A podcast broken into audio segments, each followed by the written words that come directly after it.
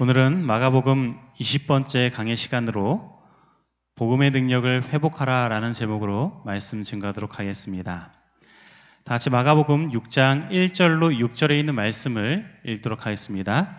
마가복음 6장 1절로 6절입니다. 우리 다 같이 한번 읽어보겠습니다. 시작. 예수께서 거기를 떠나사 고향으로 가시니 제자들도 따르니라. 안식일이 되어 회당에서 가르치시니 많은 사람이 듣고 놀라 이르되 이 사람이 어디서 이런 것을 얻었느냐? 이 사람이 받은 지혜와 그 손으로 이루어지는 이런 권능이 어찌됨이냐? 이 사람이 마리아의 아들 목수가 아니냐? 야고보와 요셉과 유다와 시몬의 형제가 아니냐? 그 누이들이 우리와 함께 여기 있지 아니하냐? 하고 예수를 배척한지라.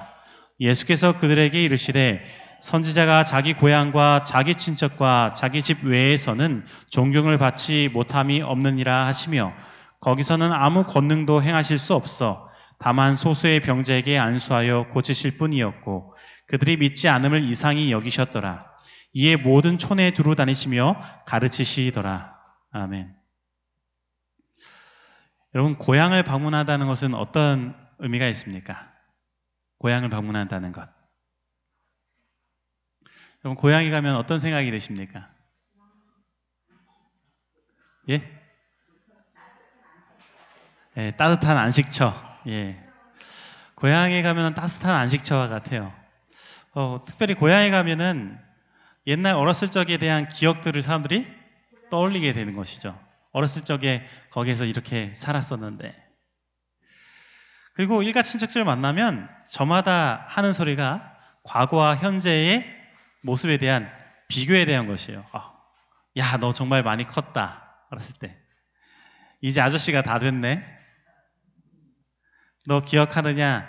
내가 너 어렸을 때 업고 돌아다녀 줬는데.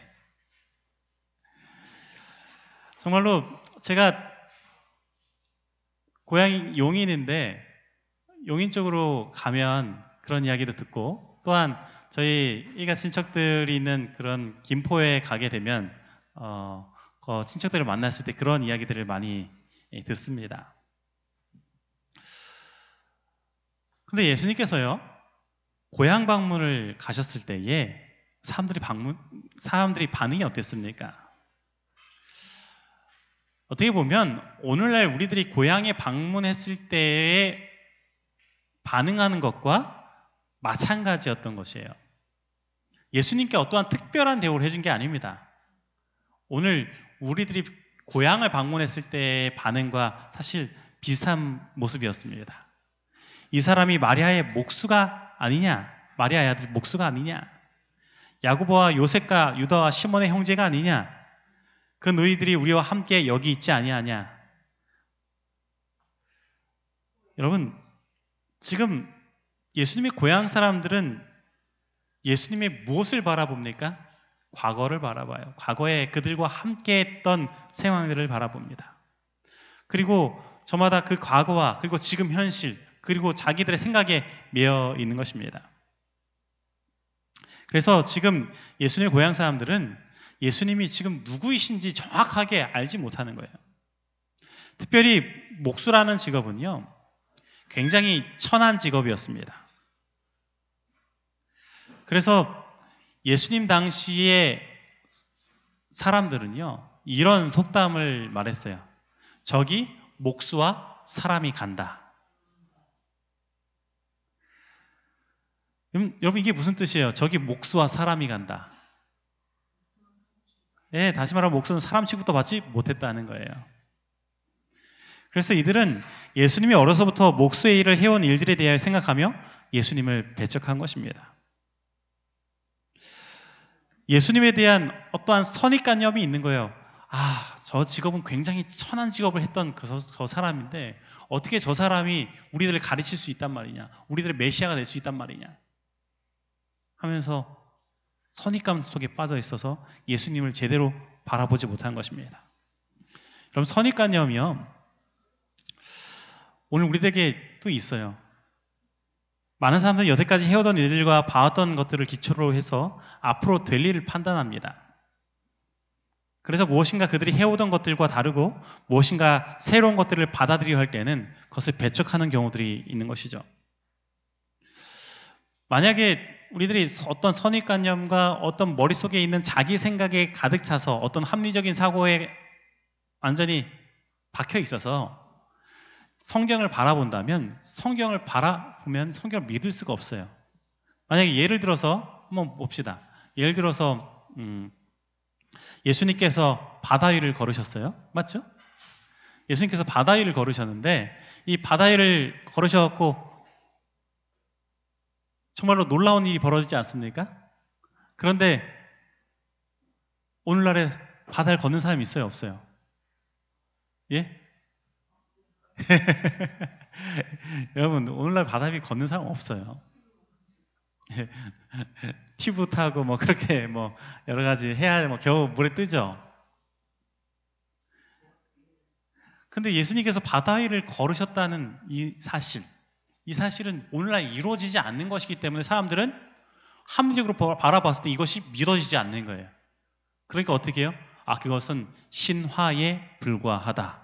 성경은 믿을 만한 책이 못 된다. 라고 말합니다. 뭐에 박혀 있는 거예요? 선입관념이요. 오늘날에 내가 눈으로 보고 일어날 수 없는 일은 과거에도 일어나지 못할 것이다. 라는 것이죠. 그런데요, 오늘날에 사람들이 규명 못하는 것도 있지 않습니까? 합리적으로 생각하려고 해도 합리적으로 생각이 안 되는 사실적인 것들이 있죠. 맞죠? 그래서 우리들이 생각할 때에 어, 세계 7대 불가사의 그런 것들을 보면 과학적으로 어떻게 증명이 안 돼요.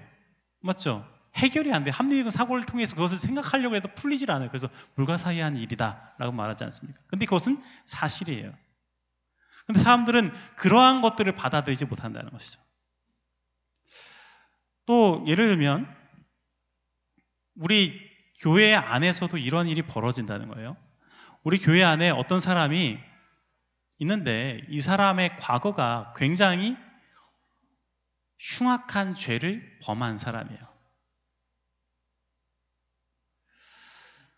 그런데 이 사람이 예수님을 믿고 거듭났습니다. 새로운 사람이 됐어요. 근데 사람들은 이 사람을 바라볼 때 자꾸 어떤 걸 생각해요?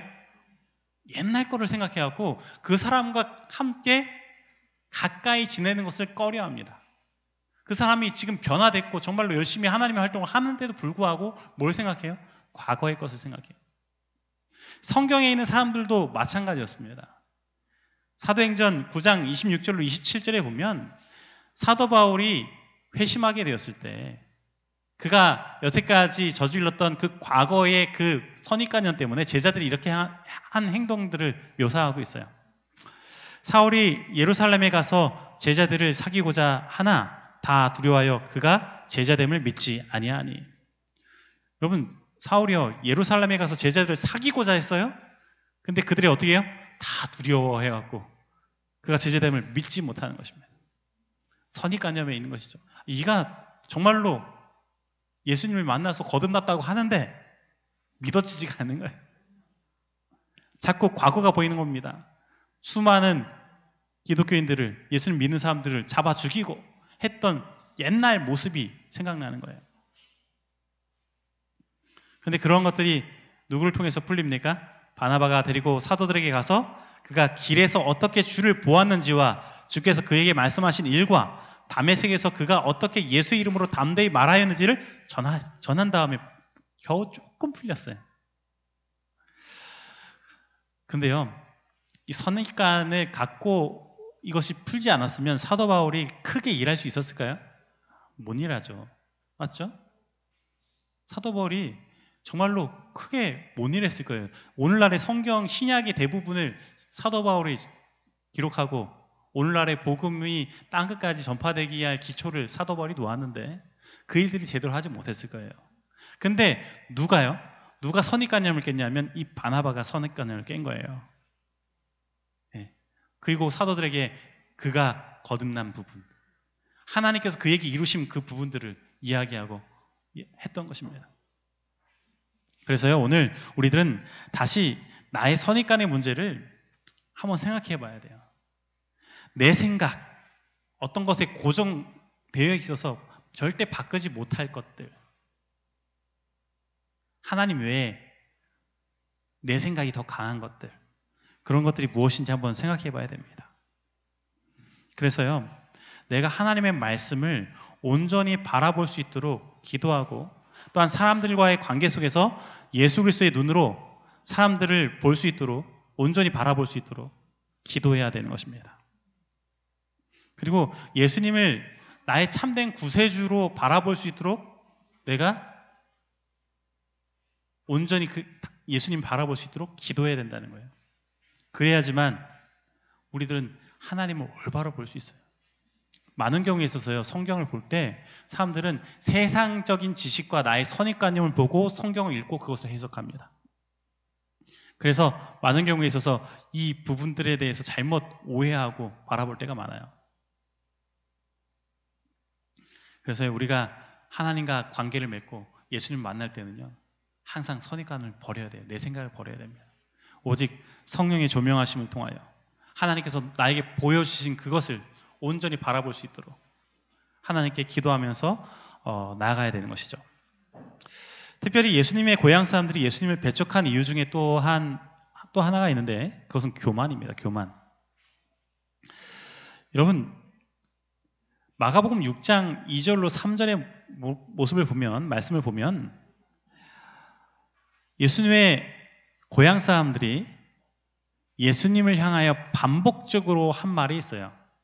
그게 뭐냐면 여기 노란색으로 표시된 이 말입니다. 이 사람이.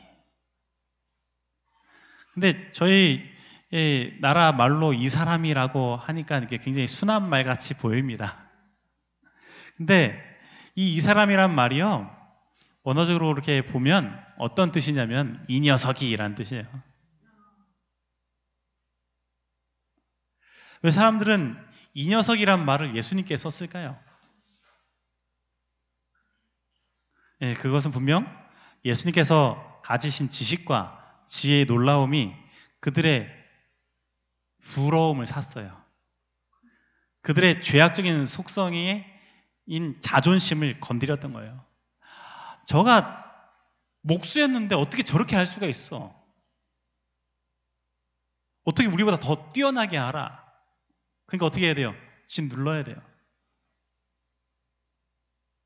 정말로 우리보다 더 못한 형편에 있었던 사람이 더 뛰어난 지 갖고 있는 것을 보고 그들의 교만이 싹터서 누르는 모습인 것입니다. 여러분, 교만은 얼마나 무서운 병입니까? 사람들은 자신이 높아지지 못하면 그 높아진 사람을 꼭 어떻게 하려고 해요? 예, 끌어내리려고 해요. 낮추려고 합니다. 제가 보니까요, 오늘날에 어, 뉴스를 보고 정치적인 상황들을 보니까 어떤 청문회들을 많이 해요. 청문회. 어떤 장관에 올라가거나 뭐 하면 청문회를 하는데 청문회 할 때 하나 도 잘못된 것이 없는 사람이 있습니까? 있습니까? 뭐 다 문제되더라고. 뭔가 하나에 다 털면 다 먼지가 나와요. 맞죠? 털면 먼지가 나오는데 뭐하러 청문회 하는지 모르겠어요. 어, 모든 사람은 다 그렇게 어떻게요? 죄를 범했는데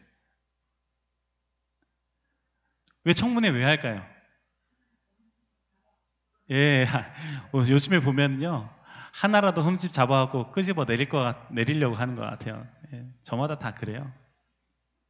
어떻게 해서든 이 사람이 갖고 있는 어떠한 그런 장관의 역할이라면 그 장관의 역할을 온전히 할 수 있는 어떠한 어, 기능이나 어떠한 그런 어, 비전이나 그런 것에 대한 검증보다는 끄집어 내리려고 하는 검증들이 훨씬 더 많은 것입니다. 이게 오늘날 우리 마음과 마음에도 똑같이 있는 것이죠. 여러분 근데요. 진짜 교만은 무엇인지 아십니까? 높아지고자 하는 마음이 교만이 아니에요. 그것은 성경에서 진짜 교만은 예수님께 맡기지 못하고 자기 스스로가 무엇인가를 하려고 하는 그때가 교만의 순간이라는 거예요. 그냥 높아지고자 하는 마음은 그냥 실제로 드러난 마음이고요. 속으로 오늘 우리들 마음 가운데 썩고 있는 교만은 예수님께 맡기지 못하고 내 스스로 뭔가를 해결해 보겠다. 나 혼자 할 수 있다. 나 혼자 할 수 있다. 라는 생각이 다 교만이라는 거예요. 오늘 우리들의 생각은요, 할 수 있다는 다 예수 그리스도 안에서 할 수 있다라는 거예요. 그러나 우리들은 자꾸 나 혼자 내 스스로 뭔가 할 수 있다라는 생각 속에서 교만에 빠진다는 것입니다. 그래서요, 이 교회 안에 복음이 들어왔는데 이 복음이 힘을 잃어버려요. 왜냐하면 하나님의 일을 하는데 누구의 힘으로 해요? 내 힘으로 해요. 하나님의 힘이 아니라 내 힘으로 합니다. 이 말씀을 보고 기도하러 하는 것 다 누구의 힘으로 해요? 내 힘으로 해요. 여러분, 다 내 힘으로 하니까 어떤 일이 벌어지냐면, 다른 사람들이 내가 하는 일에 대해서 못 알아주면 마음이 서운해. 왜요? 내가 이렇게 열심히 했는데, 저 사람들 왜 아직도 못 알아주냐고. 여러분, 오늘 우리들의 마음을 다시 한번 살펴봐야 됩니다.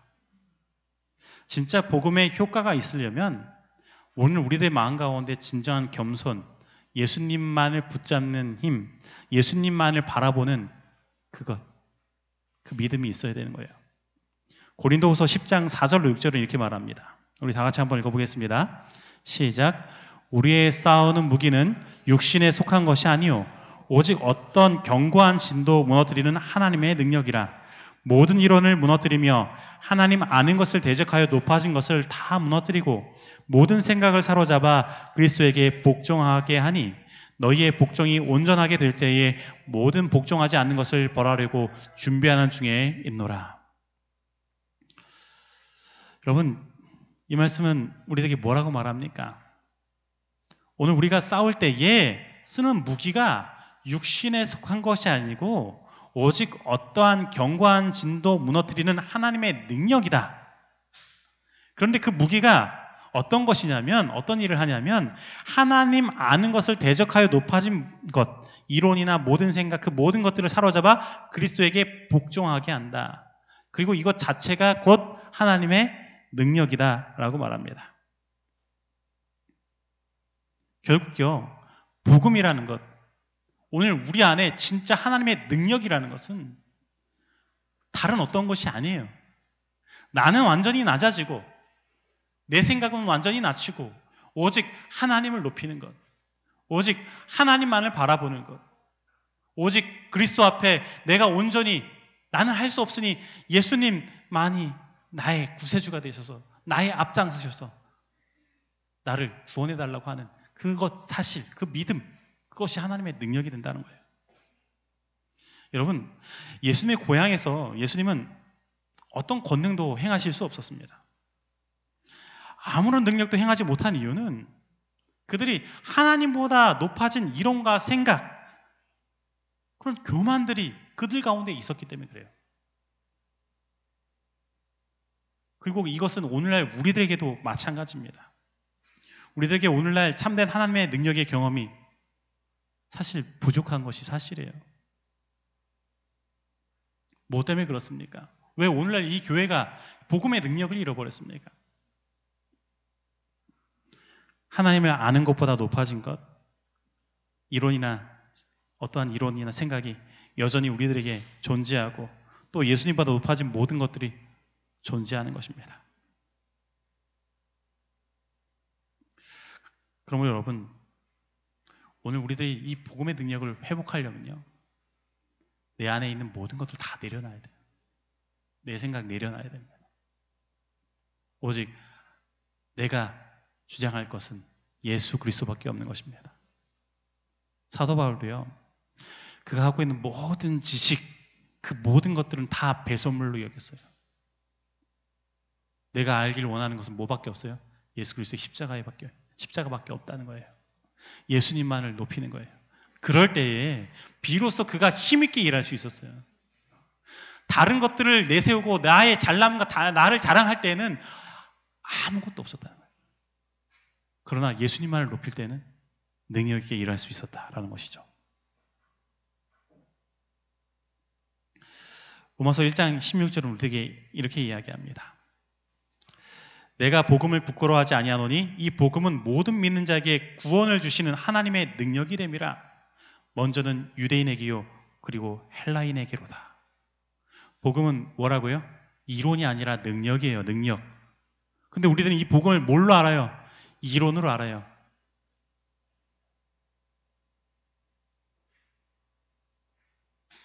여러분, 진짜 우리들 삶 가운데 이 복음의 능력을 찾아야 됩니다. 이 복음은 예수 그리스도 자체인 것입니다. 오늘 우리들은 이론으로 예수님을 아는 것이 아니라 경험으로 알아야 되고 오늘 우리들이 온전한 눈으로 온전히 예수님만을 바라보는 그런 믿음으로 예수님을 만나야 되는 거예요. 그래야지만 진짜 능력을 경험합니다. 제가 마가복음 6장 5절로 6절을 보면서 이 상황, 이 예수님의 고향의 사람들이 경험한 이 상황이 오늘날 우리 교회 현실하고 똑같다고 보는 거예요. 거기서는 아무 권능도 행하실 수 없어 다만 소수의 병자에게 안서에 고치실 뿐이었고 그들이 믿지 않음을 이상히 여기셨더라. 이에 모든 촌에 두루 다니시며 가르치시더라. 여러분 오늘날에도 이적이 있어 우리 교회, 교회 안에도 이적이 있습니다. 몇몇 사람들이 낫습니다. 하나님의 능력으로요. 근데 아주 소수에 불과해요. 그리고 이 교회의 주된 사역의 모습을 보면 어떤 사역밖에 없어요. 가르침의 사역밖에 없죠. 예수님께서 예수님의 고향에서 하실 수 있는 일이 그거밖에 없었어요. 왜냐하면 그들이 예수님보다 자기 생각과 다른 것들을 높이고 있기 때문에 그렇습니다. 여러분, 다시 한번 우리를 돌아봅시다. 내 삶을 돌아봅시다. 우리들은 자꾸 내 생각을 높여요. 말씀을 볼 때도 내, 생각을, 내 생각을 주입시킵니다. 그리고 어떤 일을 할 때도 내 힘으로 하려고 합니다. 하지만 여러분, 그 모든 것들은 다 실패로 돌아가는 것입니다. 오늘 우리들의 진정한 성공과 진정한 능력은 오직 예수님을 바라보는 그것 하나로 되는 거예요. 오늘 진정으로 예수님을 바라봄으로 말미암아 복음의 능력을 회복하게 되길 바랍니다. 여러분 믿음이 무엇입니까? 믿음. 믿음이 무엇이죠? 제가 믿음에 대해서 어, 연애신의 몇 구절들을 한번 찾아봤습니다. 한번 이것을 한번 읽어보겠습니다. 시작. 그러면 믿음이란 무엇인가? 믿음은 바라는 것들의 실상이요 보지 못하는 것들의 증거니 그것은 지각을 주신 하나님, 마음을 감동시킨 하나님, 갈발의 십자가 위에 계신 그리스도를 보도록 제일 먼저 마음을 끌어주신 하나님께 즐겨 헌신하도록 봉사하도록 마음을 묶어주는 하나님의 말씀을 이해하는 것에 대한 동의이다. 믿음은 지적 능력을 하나님께 바치고 마음과 의지를 하나님께 맡기고 그리스도를 하늘의 왕국으로 들어가는 유일한 문으로 삼는 것이다. 믿음이 뭐라고요? 믿음은 지적 능력을 하나님께 바치고, 그러니까 내 생각을 하는 게 아니라요. 내가 생각할 수 있는 그 능력을 바치는 거예요. 맞죠? 능력을 바치고, 마음과 의지를 하나님께 맡기고, 그리스도를 하늘의 왕국으로 들어가게 하는 유일한 문으로서 삼는 것. 오직 예수님만이 나의 참된 유일한 구세주로 여기는 것. 오직 예수님만을 바라보는 것. 예수님만을 오직 희망으로 여기는 것. 그것이 믿음이다라는 것입니다. 그리고 교육 253페이지에는 이렇게 말합니다. 믿음이란 하나님을 신뢰하는 것. 하나님께서 우리를 사랑하심으로 우리의 유익을 위하여 제일 좋은 것이 무엇인지를 아신다고 믿는 것이다. 그런 믿음을 가질 때 우리는 자신의 길을 택하지 않고 하나님의 길을 택하게 된다. 믿음은 우리의 무지 대신에 하나님의 지혜를, 우리의 약한 것 대신에 하나님의 힘을, 우리의 죄된 것 대신에 하나님의 의로심을 받아들이게 한다. 믿음이 뭐라고요? 여기서는 하나님께서 우리를 사랑하심으로 우리의 유익을 위하여 제일 좋은 것을 좋은 것인지 좋은 것이 무엇인지 아신다고 믿는 거예요. 그래서 그것을 항상 우리에게 주기 원하신다는 것을 믿는 거예요. 그래서 그분께 뭘 맡겨요? 내 지혜를 맡기는 거예요. 맞죠? 그리고 내 힘을 맡기는 거예요. 그래서 내 힘 대신 하나님의 힘을, 내 지혜 대신 하나님의 지혜를, 나의 죄된 것 대신에 하나님의 의로심을 받아들이는 것입니다. 그것이 나에게 가장 좋은 것이기 때문에. 오늘 여러분들은 얼마나, 저 여러분들은 얼마나 믿음을 갖고 있습니까? 하나님께서 나에게 좋은 것을 주시려고 하는데요. 자꾸 뭐예요? 내 생각으로 이게 더 좋은 것 같은데요. 그래요. 근데 여러분 이게 더 좋은 것 같은데요 하면 어떻게 됩니까? 그게 좋은 게 아니에요. 자기 눈에만 좋은 거가 됩니다. 근데요, 사람에게 가장 힘든 일이 뭐냐면 요거더라고요. 내, 내가 아무것도 아니라고 생각하는 것. 다시 말하면 내 힘으로 아무것도 할 수 없다는 것을 생각, 깨닫는 거. 그거, 그게 가장 힘들더라고요. 그래서 하나님께 맡기지 못하는 거예요. 아, 적어도 나에게 뭔가 희망이 있는 거예요. 나의, 내 안에서 희망을 찾으려고 해요. 그래서 내 힘으로 뭔가를 자꾸 하려고 합니다. 그러나 그것은 아무 소용이 없는 것입니다. 내 힘은 아무 소용이 없어요. 오직 하나님만을 바라봐야 되는 것입니다. 1891년 회보에서 화이트 부인은 이렇게 말했습니다. 믿음이란 무엇인가? 상대방을 신뢰하는 것이다. 만일 내가 내 주먹으로 싸움을 한다면 내가 싸우는 것이다. 만일 믿음의 싸움을 한다면 다른 사람이 나를 대신하여 싸우고 나는 그 혜택을 받고 있는 것이다. 우리는 우리를 사랑하는 이를 통하여 넉넉히 이긴다. 우리 주 예수 그리스도로 말미암아 우리에게 승리를 주시는 하나님께 하나님에게 감사드리자. 여러분 싸울 때 어떻게 싸운다고요? 내가 주먹으로 싸우는 게 아니에요. 뭐 하는 것입니까? 예수님을 믿음으로 예수님께서 대신 싸워 주시는 그 혜택을 우리가 누리는 게 믿음이다라는 거예요.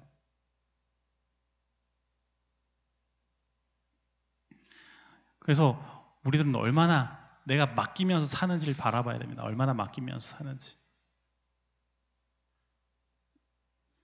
매일 아침 하나님께 여러분의 모든 것들을 맡기게, 되, 네, 맡기게 되길 바랍니다. 여러분의 삶의 모든 문제를 하나님께 맡기게 되길 바랍니다. 내가 할 수 있는 일이 아무것도 없더라고요. 오직 하나님께서 해주셔야지만 되는 문제더라고요. 여러분 삶을 살아갈 때 내가 살아갈 때 내 힘으로 살아가지 않습니다. 가만히 생각해 보세요. 심장이 뛰는데 심장 보고 너 오늘 한 천 번만 뛰어라. 그렇게 해서 천 번 뛰게 만들 수 있는 사람이 있습니까? 아유, 좀, 좀 피곤하지. 오늘 좀 그만 뛰었다가 내일 좀 뛰어라. 이렇게 말할 수 있는 사람이 있어요. 지금 내가 살아있는 동안에 심장은 자동적으로 뛰어요. 자동적으로. 누가 내 생명을 주관하십니까? 하나님께서요. 하나님께서 내 생명을 주관하시면 나의 모든 것 또한 다 누가 주관하도록 해야 돼요? 하나님께서 주관하도록 해야 돼요. 근데 마치 이 심장이 내 것인 뭐냐, 내 심장이 뭐냐, 내가 스스로 뛰게 하는 것 뭐냐 생각해서 내가 해결하려고 한다면 아무것도 되지 않는 것입니다. 또 1893년 회보 제 15번에 보면 이렇게 나와 있습니다. 믿음이란 무엇인가? 그분께 의지를 굴복시키는 것, 그분께 마음을 굴복시키는 것, 애정이 그분께 고정되는 것이다. 그것은 자아의 굴복이며 하나의 사실로서 또 다른 말씀으로 말씀하는 것을 취하는 것이며 믿음은 이처럼 단순한 것이다. 하나님이 무엇인가 말씀하실 때 그리고 여러분과 내가 그것을 읽을 때 우리는 아, 그것은 진실로 그렇다고 말한다. 이것이 믿음이다. 믿음은 들음으로써 나며 들음은 하나님의 말씀을 듣는 것이다. 여러분, 하나님께서 말씀하실 때 항상 어떻게 하라는 거예요? 아, 그것이 그렇다. 내 생각을 다 버리고, 아, 그것이 그렇다. 하나님의 뜻이 옳다. 그래서 내 의지를 완전히 굴복시키고, 내 마음을 굴복시키고, 애정을 예수님께, 하나님께 다 고정시켜서 그분의 말씀을 따르는 것이 믿음이에요. 또 1895년 회보 셋째 천사의 기별 제15번에 보면 이렇게 말합니다. 믿음이란 우리 자신들 자신으로부터 나와 그것으로 그분을 믿을 수 있게 하는 어떤 것이 아니다. 그러나 그것은 그가 믿은 어떤 것으로서 그가 행사하신 믿음, 우리에게 가져오신 믿음이며 또 우리의 것이 되고 우리 안에 역사하는 하나님의 선물인 것이다. 이것이 바로 이는 하나님의 계명과 예수 믿음을 지키는 자니라는 말의 의미인 것이다. 그럼 믿음은 뭐예요? 믿음은 선물이는 거예요. 선물. 내가 가지려고 해서 되는 게 아니에요. 믿음은 하나님께서 나에게 주시는 선물입니다. 그러나 우리들은 자꾸 어떻게 믿음을 내가 가지려고 해. 그래서 막 뭔가 믿음을 가져보려고 노력을 합니다. 그러나 그것 또한 내 힘으로 하려고 하는 거예요. 맞죠? 그러나 하나님 나는 믿음이 없습니다. 내 스스로는 이 믿음을 가질 수 없어요. 하나님을 도저히 믿을 수 없습니다. 온전히. 하나님께 다 맡기고 싶어도 다 맡기지 못합니다. 하지만 내가 이거 못하는 것들을 하나님께서 선물로 주실 수 있습니다. 나에게 참된 믿음을 선물로 달라고. 하나님께 그렇게 구하면 하나님께서 나에게 주십니다. 여러분, 여러분 스스로 그것을 가졌다고 생각하지 마시기 바랍니다. 지금 저와 여러분들이 이 자리에 서 있는 것, 내가 이 정도의 믿음을 갖고 있는 것, 다 내가 한 일이 아니에요. 오직 하나님께서 나에게 선물로 주신 모습인 것입니다. 그래서요, 예수님께서 예수님의 고향에 가셨을 때 그들이 믿지 않음을 이상히 여기셨어요. 믿음은 뭔데요? 하나님께서 주신 선물인데, 하나님께서 분명히 그들에게 선물을 주셨는데, 그들이 받지 않는 거예요. 그래서 믿지 않음이 이상하게 여겨지는 것입니다. 오늘 예수님께서는요, 오늘 저와 여러분들에게 믿을 수 있는 증거들과 상황들을 수없이 주셨습니다. 그 믿음을 갖도록, 믿음을 선물로서 나에게 주어지도록 이 믿을 수 있는 상황들을 수없이 두셨어요. 그래서 우리가 눈만 좀만 뜨고 그분께서 나에게 어떻게 하셨는가를 바라보고 내 생각하고 모든 것들을 낮춰버리면 믿음이 내 안에 자리 잡게 되는 거예요. 오늘 그러므로 무엇이 문제냐면 하나님보다 높아진 내 생각이 문제예요. 오늘 이 시간에 하나님보다 높아진 것들이 있다면 하나님 앞에 온전히 내려놓게 되길 바랍니다. 제가요 하나님께서 어, 주신 어떠한 능력들을 체험하는 일들을 볼 때는요 항상 제 모습이 연약할 때였더라고요. 제 모습이 나약하고 힘들고 어려워서 정말로 나약해서 내가 아무것도 할 수 없다고 하나님께 고백할 때 오직 하나님만이 이 모든 일들을 행할 수 있다고 내가 생각하고 오직 하나님만 바라볼 수밖에 없는 그 상황 그 상황에서 하나님께서 항상 저를 통하여 능력을 베푸신 거예요. 저희 삶 가운데. 제가 과거를 다 돌아보면 그것은 100% 맞습니다. 그러나 내 힘이 살아가고 내가 내 힘으로 무엇인가 하고자 노력할 때는 다 실패로 돌아갔어요. 겉으로는 성공처럼 보이지만 속으로는 썩고 있는 것을 보게 됩니다. 여러분, 참된 복음은 오직 예수님만을 높이는 것입니다. 나는 아무것도 아니요. 오직 예수님만이 모든 것 되신다고 바라보고 그것을 믿는 것이에요. 그것이 참된 복음인 것입니다. 그래야지만 거기에 능력이 있는 것입니다.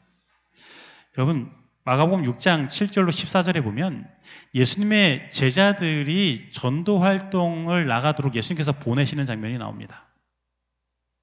그래서 그 내용들을 한번 살펴보면 이렇습니다. 한번 읽어보도록 하겠습니다. 같이 읽겠습니다. 시작. 열두 제자를 부르사 둘씩 둘씩 보내시며 더러운 귀신을 제어하는 권능을 주시고 명하시되 여행을 위하여 지팡이 외에는 양식이나 배낭이나 전대의 돈이나 아무것도 가지지 말며 신만 신고 두 벌 옷도 입지 말라 하시고 또 이르시되 어디서든지 누구의 집에 들어가거든 그곳을 떠나기까지 거기 와라 어느 곳에든지 너희를 영접하지 아니하고 너희 말을 듣지 아니하거든 거기서 나갈 때에 발 아래 먼지를 떨어버려 그들에게 증거를 삼으라 하시니 제자들이 나가서 회개하라 전파하고 많은 귀신을 쫓아내며 많은 병자에게 기름을 발라 고치더라. 이에 예수의 이름이 드러난지라. 여러분, 제자들이 전도 활동을 나갑니다. 그들이 귀신도 쫓아내고요. 많은 병자들도 고칩니다. 그러면 누구의 이름이 드러나야 됩니까? 제자들이 나갔으니까 예수님 만나고 제자들이 나갔으니까 예수님에게 이런 소문이 들려야 돼요. 아 누구 제자가 참 잘하더이다 이런 소리가 들려야 돼요. 맞죠? 오늘날 우리들의 생각으로 말하면 그렇게 돼야 돼요. 또 어떤 제자가 참 열심히 활동하더이다. 그가 귀신도 쫓아내고 병자도 고쳐, 고치더이다. 그런데요, 성경은 이렇게 말해요. 그들이 그런 활동을 하- 하면서 이에 예수의 이름이 드러난지라. 그들의 이름이 드러나지 않았어요. 예수의 이름이 드러났습니다. 제자들이 이 전도하러 갈 때에 오직 의지했던 것이 뭐라는 거예요? 예수님이었다는 거예요. 그들의 힘으로 귀신을 쫓아내거나 병자를 고친 적은 한 번도 없었던 거예요. 오직 예수님을 의지하고 오직 예수님만을 복음으로서 잡고 나아갔던 것입니다. 그래야지 참된 능력으로서 그들이 일할 수 있었던 거예요. 근데 오늘날 이 교회 형편을 봅시다. 이 교회 형편. 이 교회 형편을 볼 때 참으로 안타까운 것은 예수님의 이름이 드높아지기보다는 사람의 이름이 드높아질 때가 있어요. 어떤 교회 가니까 어떤 목사가 잘하더이다. 그 목사 참 열심히 하더이다. 여러분, 사람의 이름이 드러나면 안 됩니다. 오직 예수님의 이름이 드러나야 되는 거예요. 그래야지만 참된 능력이 오늘 우리 가운데 있는 것입니다. 제가 제 마음속에 항상 싸우는 것이 그거예요. 사단은 끊임없이 저에게 공격합니다. 너의 이름을 드러내야지. 너가 열심히 하는 모습 통해서 너의 이름이 드러나야지. 그러나 하나님께서는 끊임없이 저에게 말씀하시는 것이 너의 이름이 아니라 예수님의 이름을 드러내야 된다. 너가 아니라 예수님이 드러나야지 참된 복음이 능력으로 다가온다. 이 땅에 무너진 이 복음의 능력이 온전히 회복되려면 너가 아니라 예수님이 드러나야 된다. 사랑하는 성도 여러분, 온전히 예수님만을 바라보게 되길 바랍니다.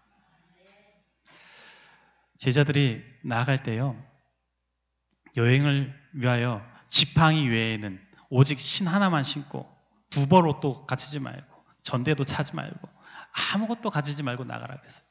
뭐 때문에 그럴까요? 그들이 먹고 사는 문제, 어떤 문제를 다 누구한테 맡기라는 거예요. 하나님께 맡기라는 거예요. 하나님께서 다 책임져 주시겠다는 거예요. 예수님의 그 권능으로, 하나님의 능력으로 그들이 살아갈 수 있다는 것을 믿도록 하는 것입니다. 그리고 그러한 모습 속에서 사람들과 함께 유하면서 살 때 그들과 함께 하신 실제적인 하나님의 능력을 바라보고 그들과 함께 유하는 그 집에 있는 사람들이 아, 이것이 복음이고 예수님을 믿는 것이구나 깨닫고 그 집 전체가 구원을 받고 그 고을 전체가 구원을 받는 일들이 벌어지는 거예요. 근데 우리들은 자꾸 무엇해요? 뭐에 실패하냐면 내가 오직 예수님만을 붙잡는 것을 실패하는 거예요. 이 교회가 실패하는 이유는 바로 그것입니다. 저는 말씀을 보면서 항상 이런 부담감이 있어요. 복음을 전하는데 여러 도구들이 있는 거예요. 맞죠? 건강도 있고 여러 가지 뭐 어떤 어, 봉사 활동도 있고 뭐 여러 가지 뭐 일들이 있어요. 뭐 도구들이 많습니다. 근데 그 도구들이 많은데 그 도구들이 예수님보다 높아져 있어요. 그것은 단순히 예수님께로 가게 만들고 예수님만을 높이는 통로가 돼야 되는데 그것이 높아져 있는 것을 보게 됩니다. 그래서 몇 명 침례받는 것으로 끝이 나요. 능력이 아니라요.